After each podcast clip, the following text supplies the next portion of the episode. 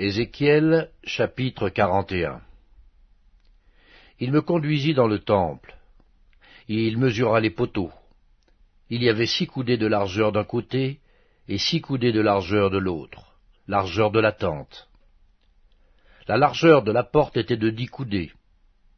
Il y avait cinq coudées d'un côté de la porte et cinq coudées de l'autre. Il mesura la longueur du temple, quarante coudées, et la largeur, vingt coudées, puis il entra dans l'intérieur. Il mesura les poteaux de la porte, deux coudées, la porte, six coudées, et la largeur de la porte, sept coudées. Il mesura une longueur de vingt coudées et une largeur de vingt coudées sur le devant du temple, et il me dit, C'est ici le lieu très saint. Il mesura le mur de la maison, six coudées, et la largeur des chambres latérales tout autour de la maison, coudées. Les chambres latérales étaient les unes à côté des autres, au nombre de trente, et il y avait trois étages. Elles entraient dans un mur construit pour ces chambres, tout autour de la maison.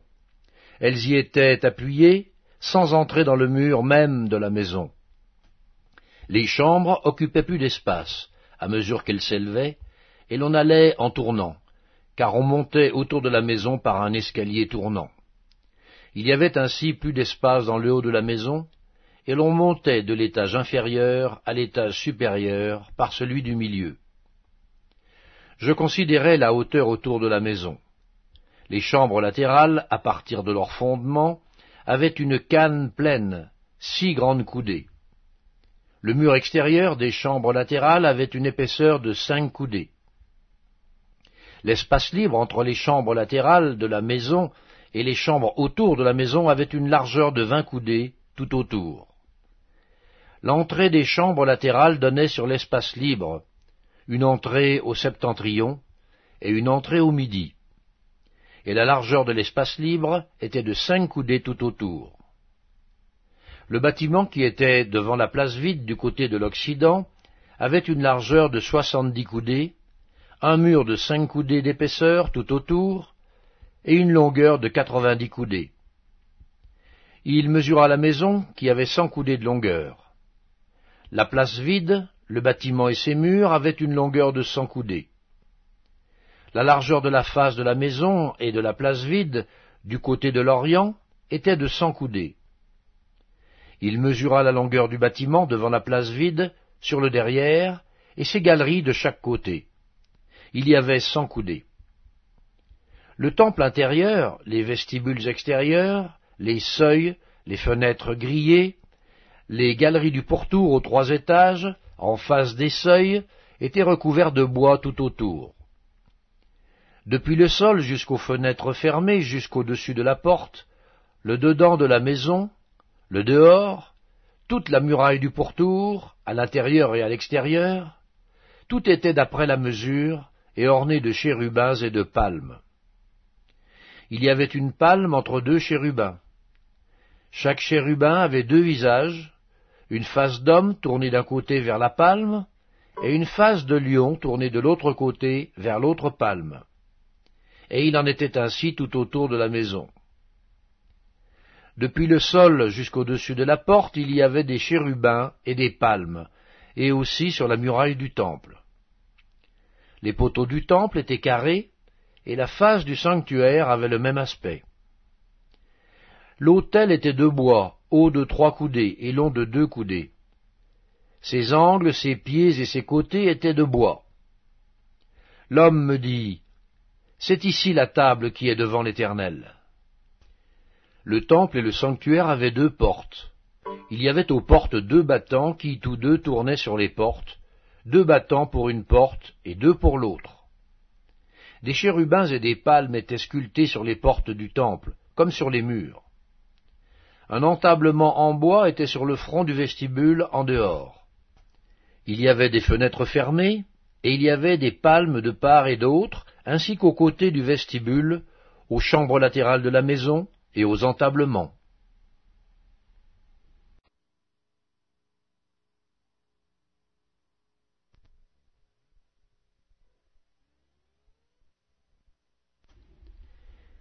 Ézéchiel chapitre 42 il me fit sortir vers le parvis extérieur du côté du septentrion, et il me conduisit aux chambres qui étaient vis-à-vis de la place vide et vis-à-vis -vis du bâtiment, au septentrion.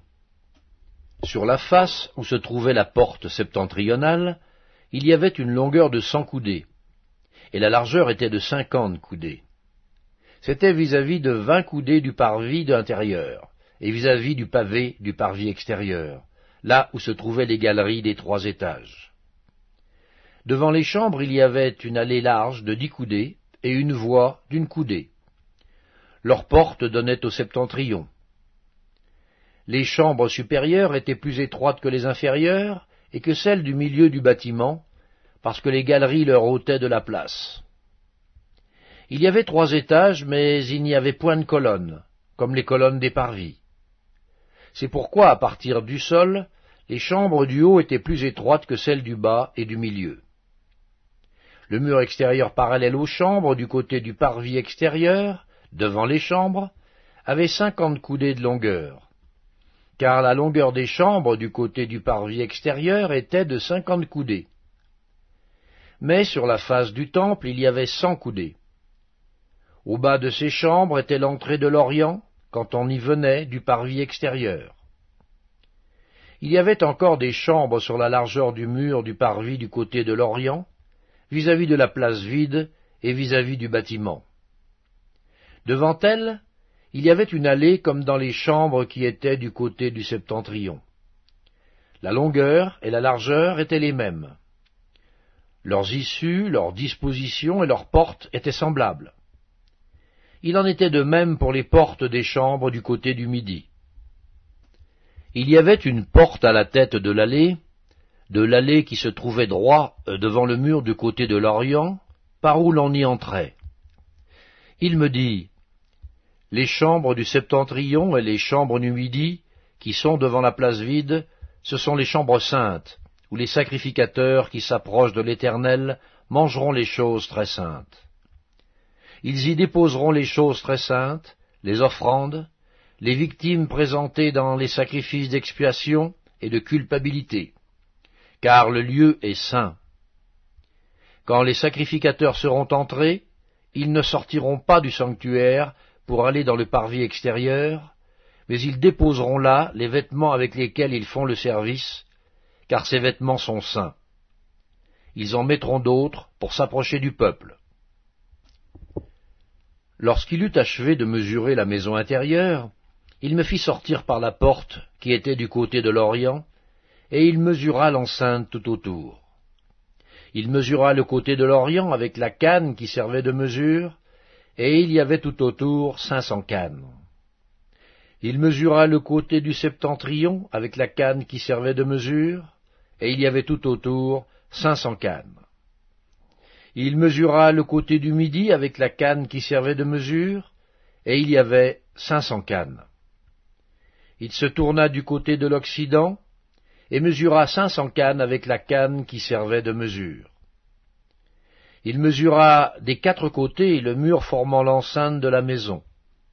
La longueur était de cinq cents cannes, et la largeur de cinq cents cannes. Ce mur marquait la séparation entre le saint et le profane.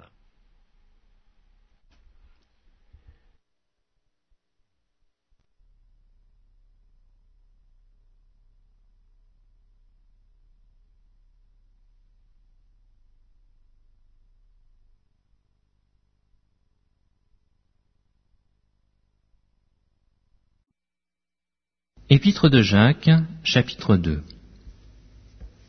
Mes frères, que votre foi en notre glorieux Seigneur Jésus-Christ soit exempte de toute acception de personne. Supposez en effet qu'il entre dans votre assemblée un homme avec un anneau d'or et un habit magnifique, et qu'il y entre aussi un pauvre misérablement vêtu.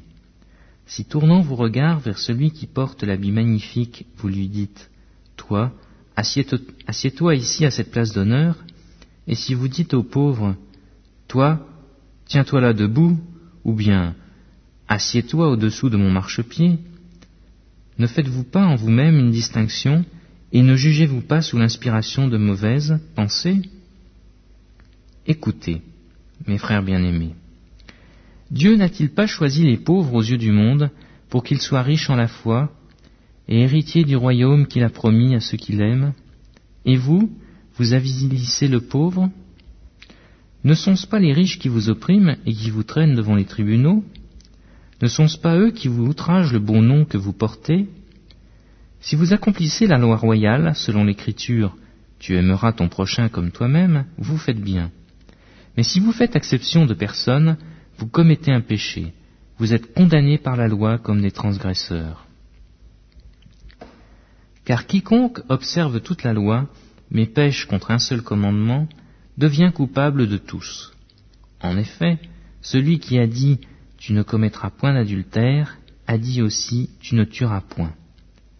Or, si tu ne commets point d'adultère, mais que tu commettes un meurtre, tu deviens transgresseur de la loi. Parlez et agissez comme devant être jugés par une loi de liberté, car le jugement est sans miséricorde, pour qui n'a pas fait miséricorde? La miséricorde triomphe du jugement. Mes frères, que sert-il à quelqu'un de dire qu'il a la foi s'il n'a pas les œuvres? La foi peut-elle sauver?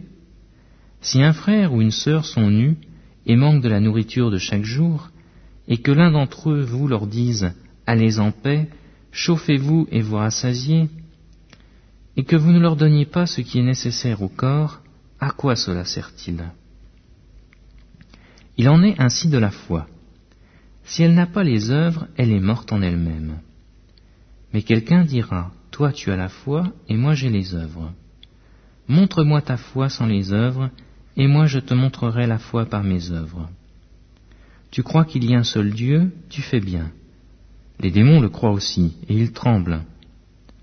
Veux-tu savoir, ô homme vain, que la foi sans les œuvres est inutile?